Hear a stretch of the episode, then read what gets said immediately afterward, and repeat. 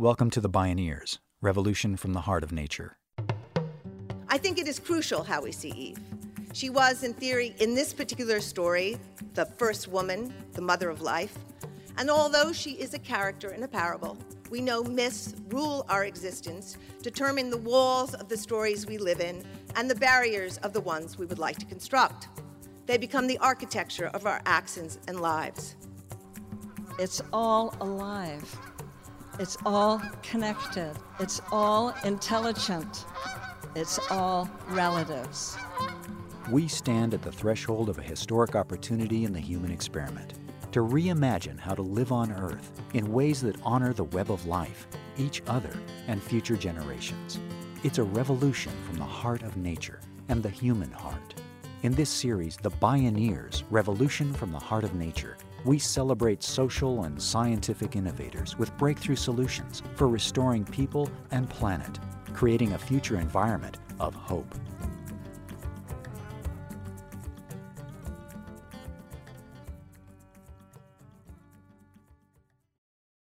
Shakespeare famously asked, What's in a name? As the creation story of Judeo Christian beliefs, the biblical recounting of Adam and Eve in the Garden of Eden has long had profound influence around the world. So, what's it like to be named Eve? In this program, world renowned playwright and activist Eve Ensler explores her own personal journey into her namesake. The provocative author of the Vagina Monologues and founder of V Day to End Violence Against Women suggests there's another story beneath the traditional story. And for her, it's both very personal and very political. This is Ecstatic Revolt, the new mythos of Eve. My name is Neil Harvey. I'll be your host. Welcome to the Bioneers, Revolution from the Heart of Nature.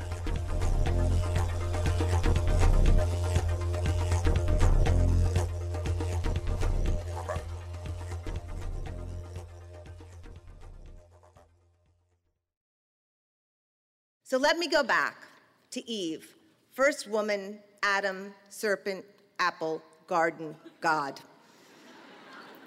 I take you back there because that's where this story begins. Life is what happens when you're making other plans. As John Lennon said, that's what happened to Eve Ensler when she spoke at the 2014 Bioneers Conference.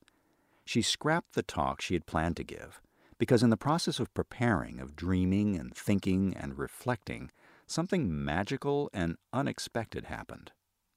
She says she wasn't sure whether to characterize it as a memory or a revelation, or perhaps it was a series of intermingling events that catalyzed a vision about something she's been struggling to understand most of her life.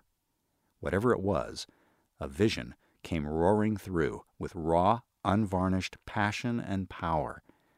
She sees the process as a contribution to the new mythos, viewing Eve as an archetypal figure rather than a religious one. It's from that archetypal perspective that Eve Ensler spoke at the Bioneers Conference. I've been obsessed with Eve my whole life. First of all, it was my name. And to be honest, for a six year old, it seemed ridiculously impossible to be named Eve. She was not only responsible for the downfall of paradise, expulsion, sin, shame, but death itself. Names like myths determine a lot. In a deep sense, I belong to that story of Adam and Eve. It was like a tectonic plate at the bedrock of my consciousness, engendering how I saw myself and how I behaved in the world. And I believe, consciously or unconsciously, that story has shaped a great deal of humanity. How many of us feel we are, quote, fallen women, people, our inherent credibility or value erased upon birth? How many of us are controlled by the debilitating terror that any form of disobedience or independence will lead to social exclusion and damnation? How many of us feel cursed for our curiosity, forbidden to know what we know, living amidst a culture constantly manifesting a pathological and patronizing distrust and disdain for our instincts, delegitimizing our intuition, or belittling anything that might lead to a deeper, more embodied intelligence.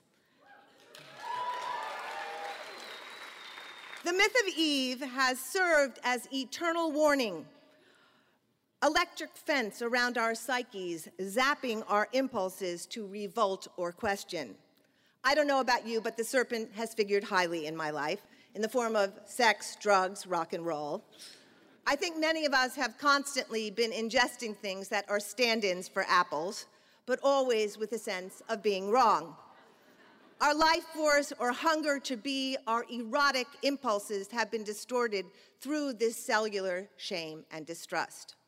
Although this dominant story seems to rule our conscious life, if we stop and listen, we know there has always been another story gnawing at our collective subconscious, another idea of the archetypal mythic Eve.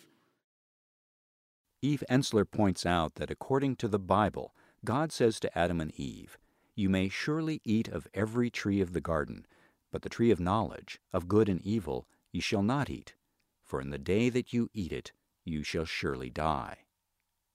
Some scholars have asserted that the mythological apple is a symbolic substitution for a mushroom, the hallucinogenic Amanita muscaria, which resembles an apple with its bright red flesh speckled with white dots. One illustration of Adam and Eve from the 13th century does indeed picture the tree of knowledge as such a mushroom, with the serpent wrapped around it. The serpent, who was Eve's deeper inner knowing, said, Eat the red fruit and you will not die. And by the way, they didn't. God lied.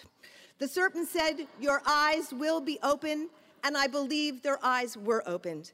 And the apple or the mushroom corrected them, connected them directly to the divinity of the earth without the intermediary of God the Father.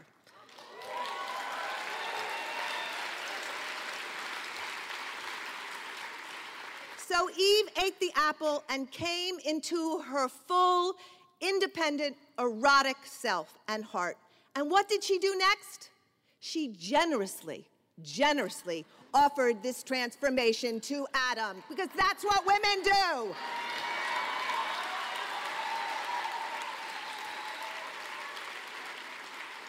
And immediately, punishment, shame, guilt, oppression descended upon them. They were expelled, and they have been wandering inside us and outside us, trying to remember ever since. Eve, who knew paradise didn't need to be carried in on a white horse or descend in an illumined cloud, because in fact, paradise was already here. And our project rather than waiting for paradise to be delivered, was instead to develop the capacity and vision to recognize and appreciate the paradise already here.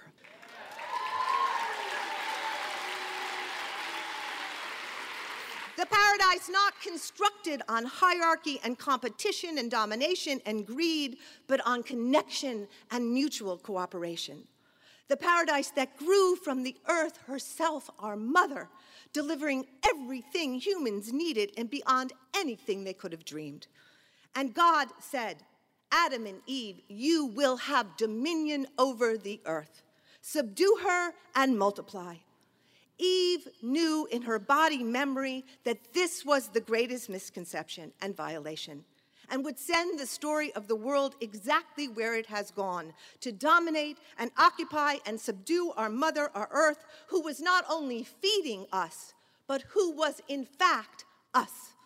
That this separation from her, lacerated by the brutal, power hungry, conceptual machete of those who turned Satan into the devil, Eve to the initiator of original sin, and the earth herself into a mad, devouring, and terrifying demon who had to be tamed and controlled. This separation that exiled us from the inherent life sustaining umbilicus of our green mother left us hungry and searching to return to her body, our bodies. The hunger which has made us vulnerable to tyranny more concerned with acceptance and approval than resisting ongoing violations and atrocities committed on humanity and the earth.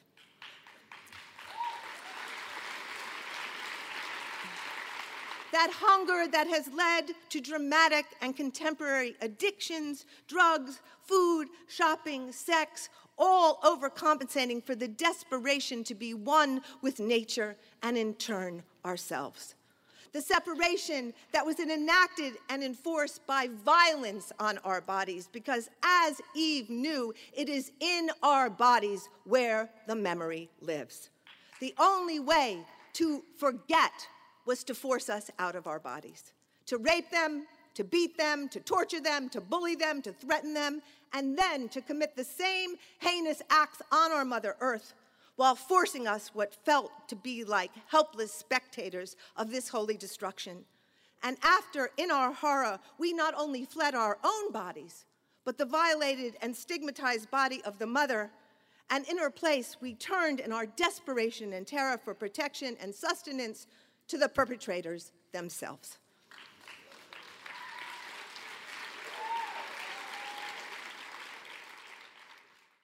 Eve Ensler observes that Eve didn't ask God or Adam for permission.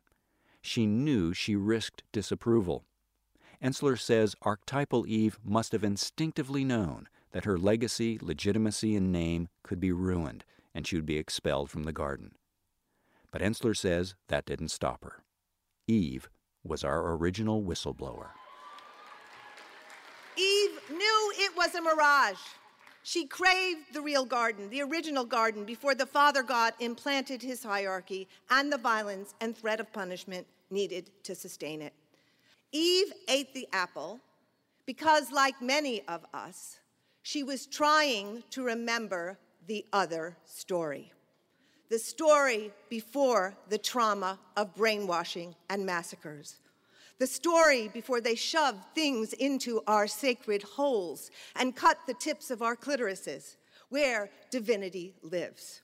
Before they shaved our furry nests and choked the throat of our songs, before they called us hysterical and intense and emotional, before they beat boys for crying and wanting to wear dresses, before they stoned us for uttering the words of our mothers and drilled down into us to rob us of our moist and fertile secrets before Eve was made to believe she was taken from a rib, before she was forced to be obedient, before she stopped dancing as and in the undulations of stars and moon, before she stopped dancing, before she buried her powers to heal with touch and see the future and blend with land, before she knew how to pleasure herself over and over and over forever and men knew they were there to serve that pleasure because as she was pleasured, they and the world were pleasured over and over and over forever.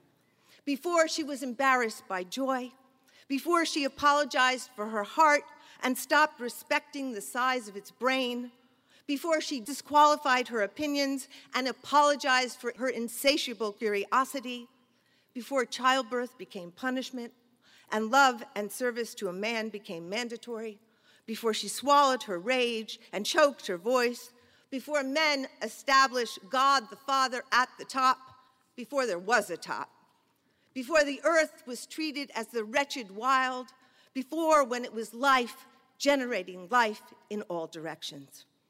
Eve ate the apple because the trajectory of her hunger was our way back and the apple was the fruit of memory, the medicine of recall, the aphrodisiac of original connection.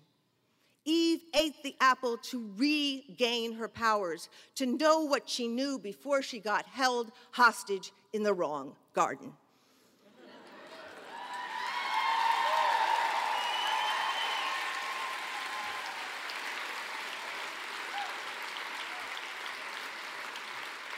Think Eve already knew the higher good.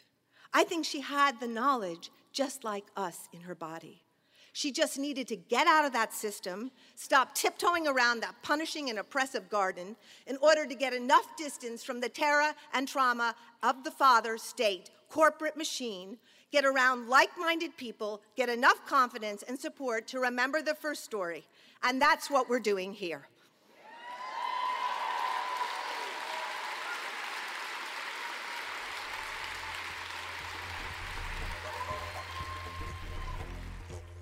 When we return, Eve Ensler looks at how this different way of seeing the story is blowing the whistle on violence against women and girls all over the world.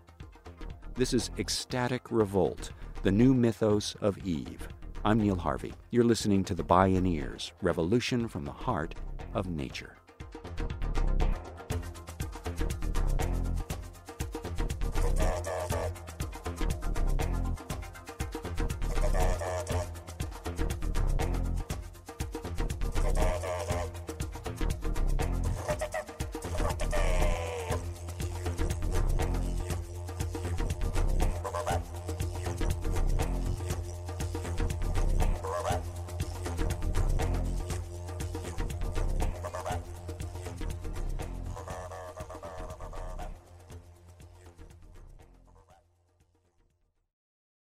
To explore all available Bioneers radio shows and video programming, please visit bioneers.org.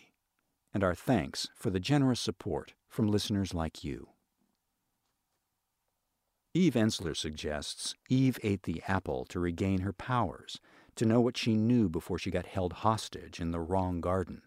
As a revolutionary, she was exiled from the garden because she dared to eat the apple of the tree of knowledge. Eve was cast out as she opened the door to the deeper knowing, and all of us must be okay outside our Father's garden, outside his house, outside the world of disembodied intelligence. We must all now be visionary nomads, exiled from the hierarchy and ready to find each other and create the new world, which is really just remembering the world from which we came. So, how do we remember? What will jigger the flashbacks, images, sensations? First, we must unashamedly, openly eat the apple. This involves ingesting all that catalyzes and provokes vision and imagination. It means educating ourselves and looking deeper into the stories and myths designed and sustained by the powers that be. Reintroducing ritual, poetry, time, human connection, plant medicines, opening the box, learning the data, touching the mystical, coming out of denial, coming into our bodies through touch, dance, lots of sex, trusting what we know, not asking permission, defying authority. It means honoring and protecting our whistleblowers, our indigenous who blew the whistle on the myth of Columbus and changed Columbus Day to Indigenous Peoples Day.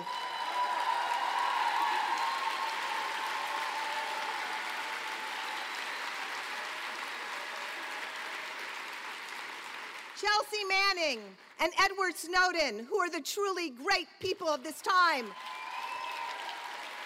who blew the whistle on the NSA. Our brothers and sisters in Ferguson, who blew the whistle on police brutality and racism.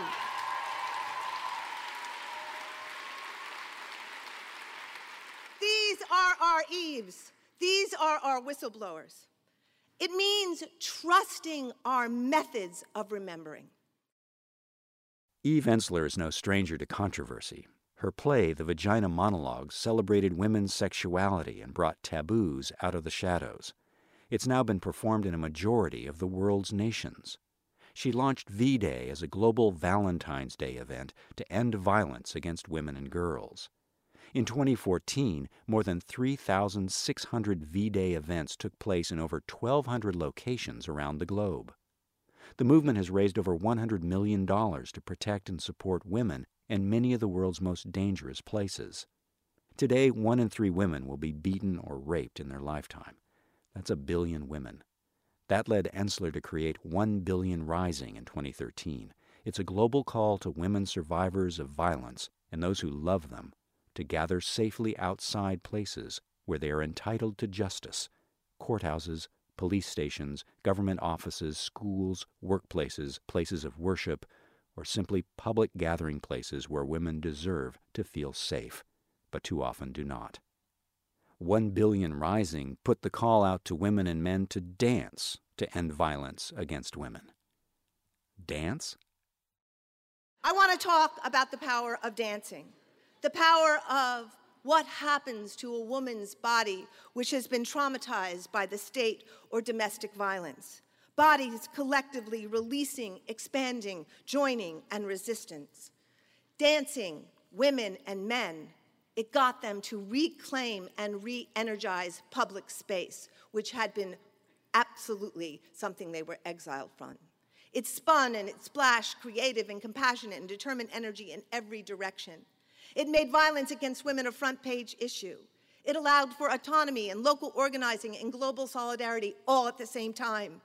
It evoked demands for justice across a swath of intersectional issues, understanding that violence towards women cannot be separated from all the other violences, whether they be economic, environmental, racial, or gender. We are in the same story.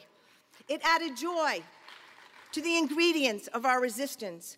And by doing so, it added sexuality and it evoked the mystical and intangible, producing what seemed like miracles. One Billion Rising lived up to its ambitious name. One billion people in 207 countries participated.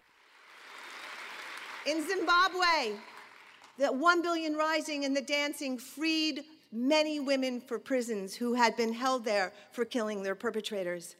It inspired men throughout the Congo to write a declaration of solidarity to end violence against women and girls across the world. And then they followed up with the national gathering that I got to attend, which was one of the most beautiful events I've ever seen. Men coming from across Congo to stand up for women and girls and to redefine masculinity. It's now collaborating 1 Billion Rising with restaurant workers in this country fighting to end substandard pay, which directly licenses the highest level of sexual harassment in any industry. From Africa to the U.S. to construction workers in Peru who turned every construction site into a sexual harassment free zone, to 100,000 rickshaw drivers in India who now have a button on their rickshaws that says, My religion is respecting women. Dancing became a transformative way to reclaim public space and change the story on the ground. Dancing broke taboos and compelled women. Women danced at factories, in front of corporations, in churches, but mainly it allowed women and men to come back into their bodies to reclaim public space so they, like Eve, could begin to remember the world we know inside us that we manifest outside us. It escalated ecstatic revolt. Eve was a radical.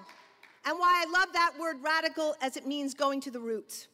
This is the time for radical change.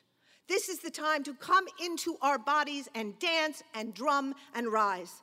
This is the time to stop apologizing for our belief that it is possible to live in a world where everyone gets fed, taken care of, where we leave the rest of the oil in the ground, where those who do the hardest work are honored and paid the most, where we take our direction and inspiration from the most marginalized and invisible, where we trust our imaginations that once lined up in the direction of life will begin to create rapid and astounding solutions, where we transform human suffering not by more incarceration, punishment, and degradation, but investigation into root causes.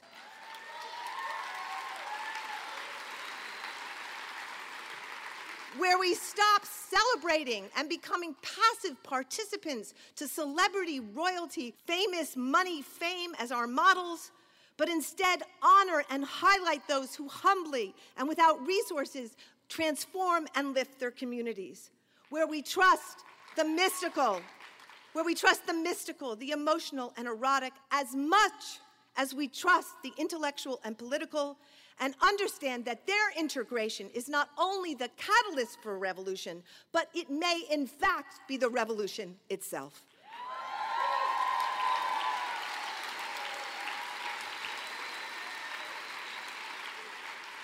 Where we come to know, and I say this from the deepest sense, that humility is the path to revolution and service is the only song.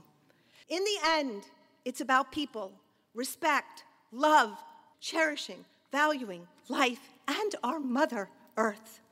We are Eve's children. Eve, revolutionary. Eve, who ate the apple that unearthed the first garden under the imposed and constructed garden.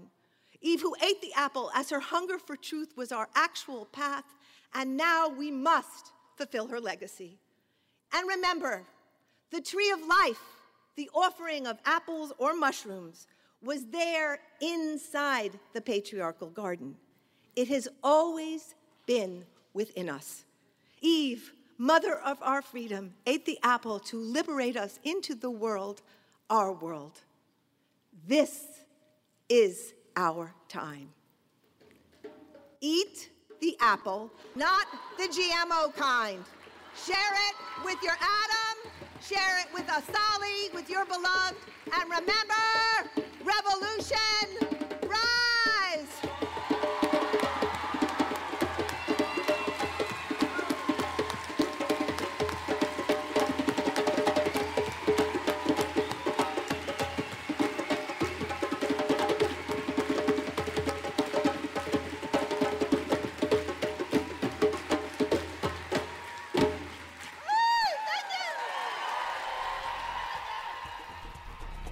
playwright and activist Eve Ensler. Ecstatic Revolt, the new mythos of Eve.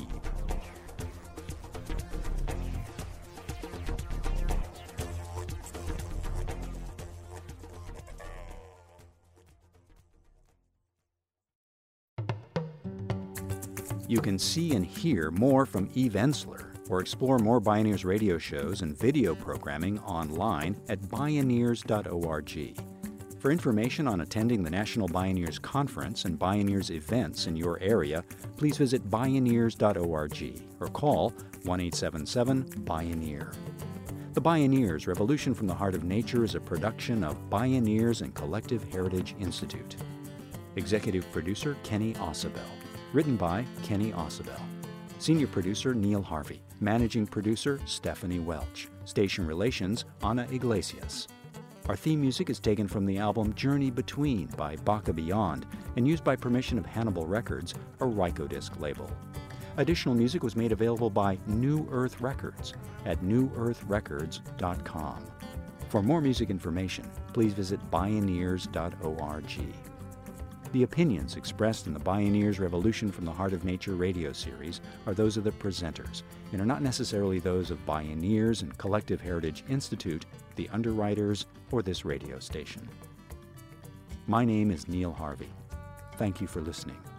I invite you to join the Bioneers in inspiring a shift to live on Earth in ways that honor the web of life, each other, and future generations. This is program number 1315.